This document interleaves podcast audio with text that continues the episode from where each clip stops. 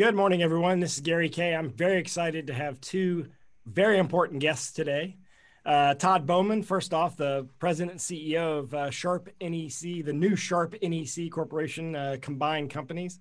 Mike Marusic, who's, who's currently the president and CEO of Sharp Imaging and uh, Information, which uh, is still the same company that it was before.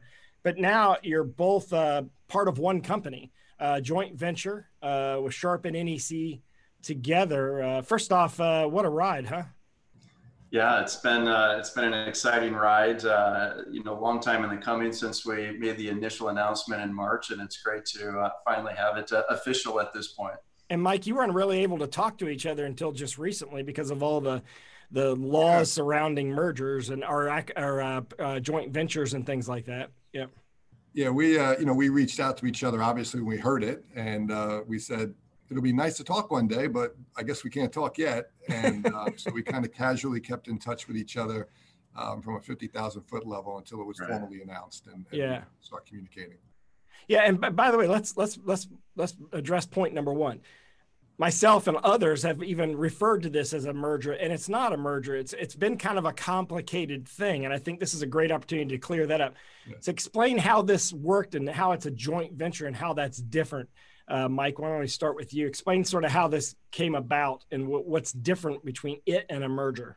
Yeah, we um, so the Sharp display business, so to speak, is still mm-hmm. the Sharp display business. So um, you know we uh, we exist. Uh, you know our factories exist. All those things. The people who formerly Japan all the way down to our organization who supported Sharp's dis- display business are not part of the joint venture. Um, and then there's the joint venture um, aspect of it, which is kind of, I guess, you know, above both our pay grades, right, at the Sharp Corp level. And so I think Todd's probably better equipped to explain now, you know, where the joint venture aspect comes in, which is part of his organization. All right, Todd. Yeah, thanks, Mike. Uh, probably the, the best way to think of it in, in the way that we've been explaining it uh, to our partners, uh, customers in the industry is it, it, truly is a new company that was formed, right? It's, it's Sharp NEC. Uh, so, new company that was formed uh, with two primary investors. We have Sharp, who is the majority investor and shareholder, and NEC uh, secondary. Uh, so, the way that the company is structured, it's it's really brand new, brand new company for the AV industry. Uh, organized and structured, as Mike said, uh, continues on the Sharp side. also continues on what was the traditional NEC side. the biggest change was in Japan uh, where Nakatani-san, who is uh, the worldwide president, uh, reports uh, into Sharp now. So uh, joint venture that is uh, a subsidiary of Sharp Corporation. And, and this this the most obvious sort of thing that I would think that's going to come out of this is is the the new potential in product development because now you have the the engineering capabilities of two organizations combined into one. Todd, what do you think? how you know, how fast will we start seeing the results of that? Yeah, I, I, would think fairly quick. Uh, you, you, know, the point for the joint venture is certainly uh, synergies in, in technology, very complementary, and the portfolios fit well together. So uh, I would say fairly quickly you're going to see development efforts that are combined, focusing on strengths, right, and uh, pulling together. Then what does a uh, new roadmap look like? Uh, but of course, uh, you know, for, for now and uh, for the, the unforeseen future, uh, Sharp NEC will continue to sell the NEC brand, and Sharp will continue to sell the Sharp brand. And Mike, you know, uh, Sharp has been the first to invent a number of technologies that I've seen. I remember like interactive whiteboards, which became collaboration boards. The first came from Sharp with the Aquos board. The first time I ever saw 4K and the first time I ever saw 8K came from Sharp. Does the new Sharp NEC have access to all of this technology and resources for for this new? Yeah, it's part of Sharp Corp. So I think okay. you know um, over time, right, we'll figure out how to integrate those things. But you know, if, if I step back a year ago and said, you know, hey, there's consolidation in an industry, who would make the most sense, right? Yeah, really Sharp and NEC. Um, you know, they're outstanding in certain categories that we don't play as well, and we have strengths in categories where they don't play as well. And I think as time goes by, we're going to figure out ways to integrate those two companies and leverage the technology.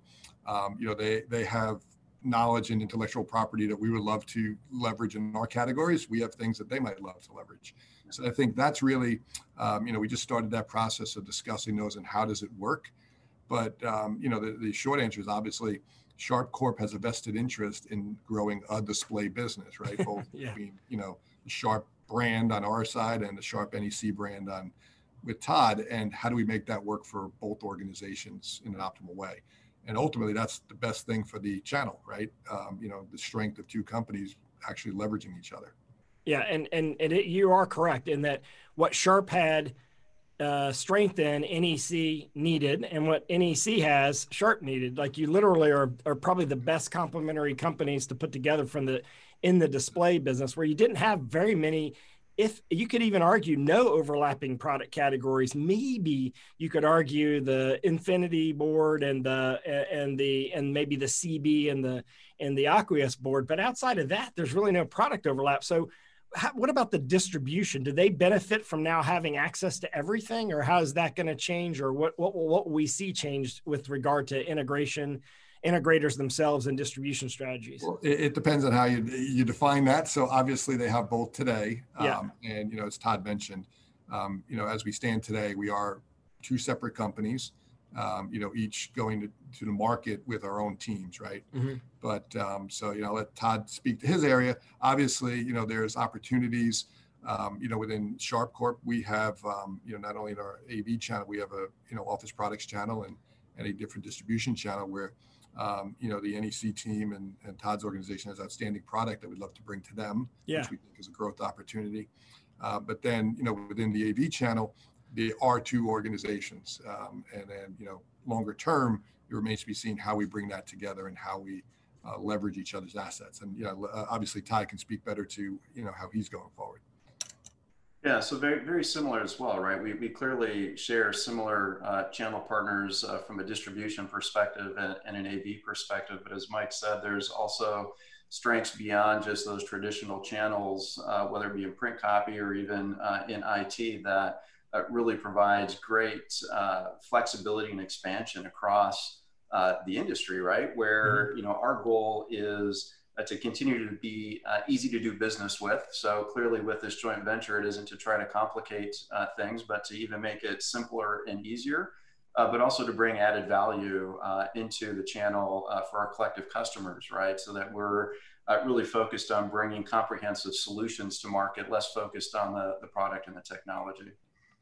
And and uh, so obviously 2021 is going to be a big year for this because uh, you know at this point in time at the end of the year, I guess most of what's going to be discussed is strategy and ideas rather than actually implementation. I think 2021 will see the big implementation. So when we see you at InfoComm and ISEs, will it will there be a bigger combined booth kind of thing where you have all the products there, or will it will they still be what, what do you think about that? Because when you're at a show like that, you're, you're trying to grab the best attention you can and NEC, let's face it, has a great location on the show floor uh, at both those events. Uh, right. So, Mike, I'm sure you'd like to have some access to that, right? I'm sure. I'm sure there's a fee that I could pay Todd to uh, get access to that. Right? Uh, you know, we we haven't actually gotten that far, you know, in those discussions. Yeah. Um, I think you know you point out a logical thing, right? Yeah. Um, you know, the the interesting part, even though we're two companies, we are owned by the same company, right? Yeah. And so, therefore, you know, we can talk to each other, we can work together, and we can collaborate.